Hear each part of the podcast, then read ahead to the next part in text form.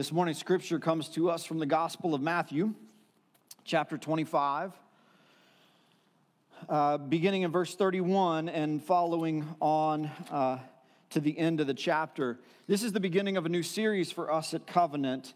Uh, it's, it's in essence uh, the penultimate uh, series as we've been on the journey focusing on first love. Uh, our theme verse for the year we love because God first loved us. And so this series really is our response to that great love. And that response is first love. Hear the word of the Lord, Matthew 25, beginning in verse 31.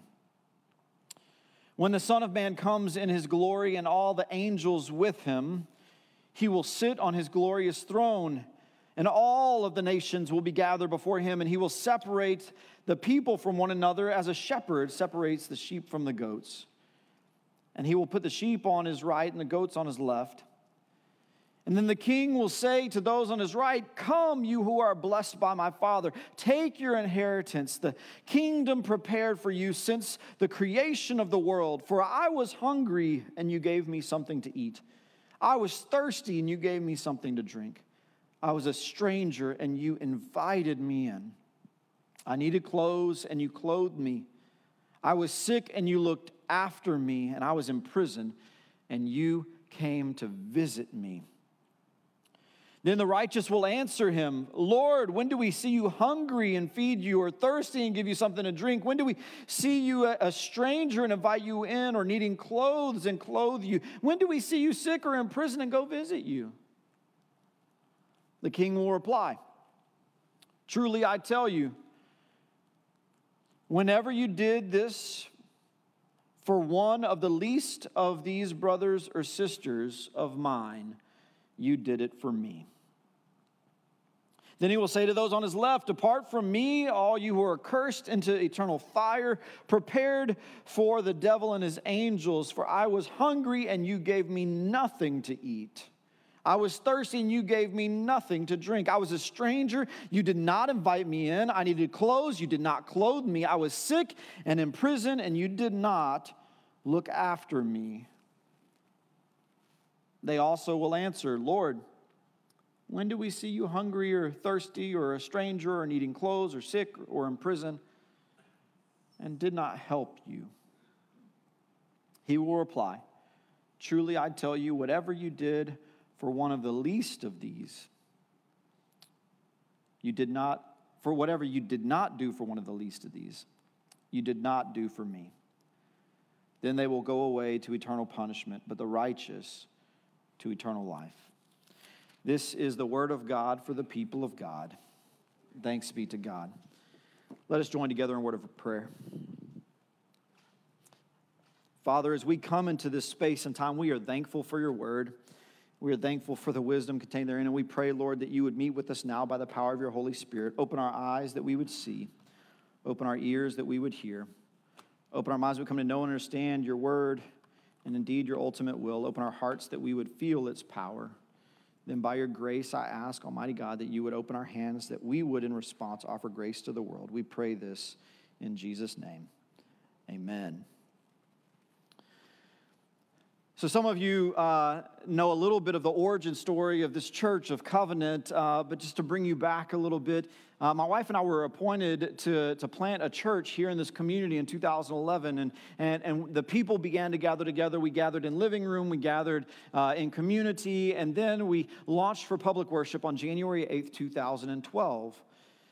And, and that morning, we gathered together, and we've done this every morning since. That morning for worship, we gathered together uh, those that were in the worship team, those that were, were preaching or reading or leading, and those that were uh, serving in the life of the church, offering hospitality, uh, ushering, greeting, all of these things. And we gathered together for prayer. And at the end of that prayer, uh, that very first morning on January the 8th, uh, I, I, I, I, prayed over the time. I was so excited. Uh, I was just overwhelmed with joy, just anticipating what God was going to do amongst us, the new relationships, the opportunities to connect with people that we hadn't yet had because we had not launched public worship yet. And, and so I was just so excited. And at the end of that prayer, I said amen. And I looked up and I saw the people, and the Lord put a word in my heart and I articulated it. It was host and hostesses of Jesus, we go. To the best of my knowledge, I'd never said that before. Host and hostesses of Jesus, we go. And, and, and I grew up in, in, in a 90s uh, uh, youth group ministry setting. And, and in that day and age, we would hear things like, You're the hands and feet of Jesus. That was, that was common uh, uh, uh, phraseology for Christians in that time. You're the hands and feet of Jesus. And, and, and that's true. We are the hands and feet of Jesus. Jesus alive and well in us through the power and working of the Holy Spirit. Now, moving through us in the world, that God chooses to use us to, to be his instruments in the world. But, but that's different, hands and feet of Jesus, to host and hostesses of Jesus we go and, and looking at those that are going to provide coffee or those that are going to offer some donuts. Amen. Thank you, Jesus. Uh, those that are going to, to greet at the door with the warmth of a smile or that are going to lead in worship, that, that we are hosts and hostesses for Jesus. I've said that every week since, uh, or one of the, the, the, members of the pastor team has said that as well, because it's become a part of our heartbeat at Covenant. Uh, and, and if this is your first time here, God bless you. We welcome you. Uh, we warmly welcome you and embrace you, and hope that here in this space you find, you find, find truth, you find grace, you find love, you find family host and hostesses of Jesus. That word wasn't, uh, uh, wasn't something that I had long prepared, but it was prepared in me through the Word of God. It was prepared in me through the Word of God in Matthew 25, because that's exactly what we heard articulated from the Lord this morning. Matthew 25. You know, whenever we read through it, we, we, we, we, we allow ourselves to move uh, forward in motion because the context that Jesus is speaking of is of the final days, of the last day, the day of judgment. And so our mind's eye goes all the way there. And, and I, I would say that's an appropriate starting point, but if we stay there, it's in error. If we stay there, it's an error, and we actually miss uh, the potency of what God has for us uh, to teach us about our here and now today. And there's a comparison that's broken down here. There's, there's a separation of peoples. Now, I want to begin by, by, by highlighting that, that Jesus invites in that day of judgment all nations to him, all peoples to him. So, so this isn't just, hey, I'm going to get the church together and I'm going to see how well you did. I'm going to grade you. You get an A, you get a B, you get a D, F. Oh, you know, that's not that's not what Jesus is doing here. Jesus is gathering all nations, all people, not, that, not just the church, not just America, not just people that look like us or have our life experiences, but the whole world, all nations, okay? And then there is a judgment. We believe in judgment, and if we and if we read this passage and all we hear is judgment, then we're missing out because uh, th- that's assumed by this point uh, in time for us as Christians. We even articulate that in the Apostles' Creed uh, that Jesus will come to judge the living and the dead, the quick and the dead. Right? So we know this. In fact, we also hear it articulated in Romans 2:16, where, where at the conclusion of this powerful articulation of what judgment looks like and how we ought to be cautious in our judgment, because we are all too quick to judge in our human uh, sinfulness. Then at the end of Romans 2:16, uh, it's, it's articulated for us that Jesus is the judge which is a restatement of what we hear in Matthew 25 that Jesus will be that judge. And so then when, when, the separation takes place, you know, sometimes in scripture we hear we hear a, a clear truth and then we assume the inverse to also be true. And we might wonder, is that what we have here? Verse, four, verse 40 is a clear truth. Verse 40 says, if I could stay on the right page in the Bible, verse 40 says, The king, Jesus, will reply, Truly I tell you, whatever you did for the least of one of these brothers or sisters of mine, you did it for me. And, and so, wow, uh, there's powerful truth. When we have done an act of love or service for someone else, we did it for Jesus. And then we wonder, is the inverse true? Well, we're not left lingering with that question here today because uh, Jesus articulates the inverse quite clearly in verse 45. He said, Truly I tell you, whatever you did not do for one of the least of these, you did not do for me. This, this clear presentation of what that judgment looks like, there is, there is a vision of what you did for the least and what you did not do for the least and how that impacts our judgment. And it could kind of become for us a carrot or stick sort of a scripture, right? Eternal glory and life in heaven, eternal punishment and damnation in hell. Carrot, stick, you choose. And for some people, that's, that's motivation. That, that, that's, uh, that, that kind of black and white clarity. I could get on board with it. I need a carrot to chew on in order to follow through, or I need the stick to, to guide me. And some of you have kids that are like that uh, as well. You have to find for your children which worked better. Some of them, the stick worked better. Some of them, the carrot worked better. Some of them, nothing works, right? Uh, and so we, we, we understand what Jesus is doing here. And yet, if our mind's eye, if our thoughts are only focused on that final day judgment, we're missing the critical point and invitation for us today. First, love. Love first the first opportunity you and I have in relationship with others is that of love.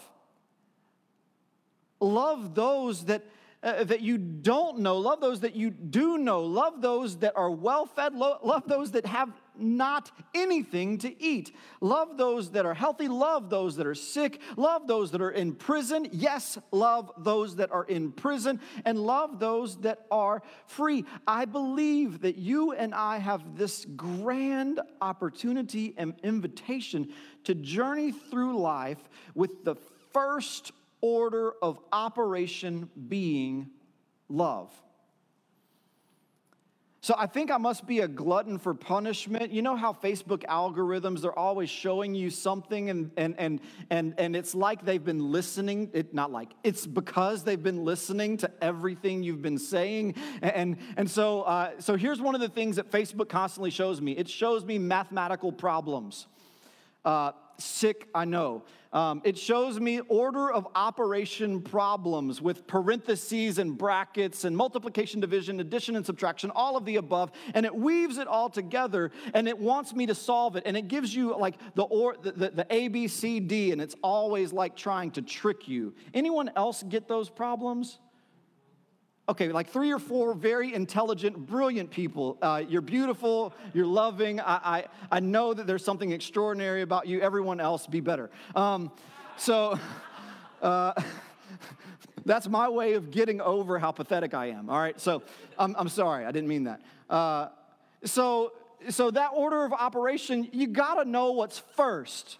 You can't do what's second before you do what's first. You can't do what's third before you do what's first. You have to go in the proper order if you're ever going to get the right answer. And if we ever want to get to that final day of judgment, if we ever want to be counted as sheep of Jesus' own fold, flock, then we need to begin with the very first thing.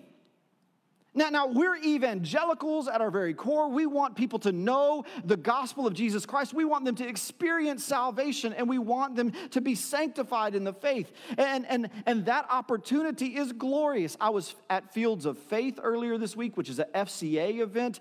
I was there and there were hundreds and hundreds of students from all across Tomball and beyond. And, and there was an invitation, and there were many students that gave their life to Jesus that night beautiful, powerful. This morning, I was over at New Hope Methodist with our, with our friend Peyton Ruddick, and, and, I was given the opportunity to, to baptize a young man. His name was Joseph, and, and through the witness of the, of the church, he wanted to respond in faith and be baptized and profess his faith in Jesus. And I was blown away with the gift that it was that I was able to come and intersect his life at that moment where he professed his faith. We're evangelicals, there's great joy in that. But what's the first thing? The first thing we do is love. Love. Love, love is, is is first and foremost a response to what Jesus did for us. Jesus loved us, so all we have left to do is love. Like, like that, that's natural, just born within us. Because we have new birth in Jesus, we also want to love others. For God so loved the world, so we should love the world. That's first. And a, a result of that a consequence of that act of love that's given selflessly, not selfishly, is that we build credibility in relationships. We build op- it builds opportunity to proclaim the good news, to share of our witness. We're not sharing the witness without loving. We love and are given the opportunity to share the witness. So, first, love. And some of those ways in which we love are meeting physical needs. You heard it clothing, food, uh, water, basic needs. Take care of your brothers and sisters. And then there are those other needs that, that are woven into it hospitality, fellowship, connection, intimacy of relationships particularly with those that feel as though they are on the outside, cast out, unworthy, and in need. And every single one of us can do that. Every single one. We can find, see, uh, search for, pursue those that are yearning, hungering for relationships, and we can offer it to them. Not because of what we get in glory, but because we've already received glory, and in that confidence, we have nothing else to do but to love. This series, we're going to you, we're going to focus on the models that Jesus gave us, uh, the, the, ways in which Jesus revealed uh, through his actions how we are to love, how he loved children, how he loved uh, those that were tormented, how he loved the Gentiles and the secularists, how he loved the sick. We're going to look at all of those that Jesus loved and say, and so we also love.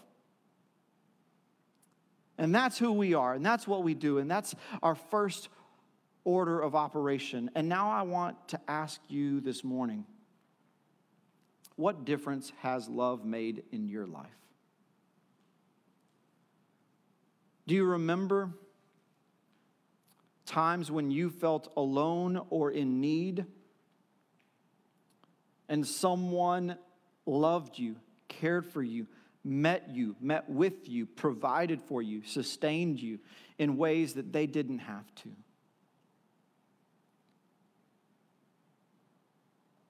In those spaces, just let your mind go to that, whether it was a mom or a dad, whether it was uh, a, a, a, more distant relative, whether it was a friend or, or a, a lady at church, someone in the community, a neighbor, who was it that loved you and cared for you? And what difference did that have in your life? Jesus came and met you as well in love, offering his full self to you, not saving anything. And he's inviting you to respond in love for his world, for his family as well. Let us put first things first. Let us be a people of love. Would you pray with me? Father, what a gift it is to know of your love, to know that we, that we are loved by the most high King. We are so unworthy of that love, and yet you love us. And Lord, we remember times when, uh, when we just needed a sign, symbol, experience of love, and it was provided for us through the faithful. And Lord, we celebrate that for each and every one of those people who you drew into our mind's eye, Lord. We give thanks, we praise you. And now, let it be us as well. Give us opportunity, give us moments where we see clearly your children our brothers and sisters, where we don't see need, but we see love and opportunity to love. Lord, let it pour out of us. Let it pour out of us. Let it pour out of us. We pray this in the mighty name of Jesus. Amen.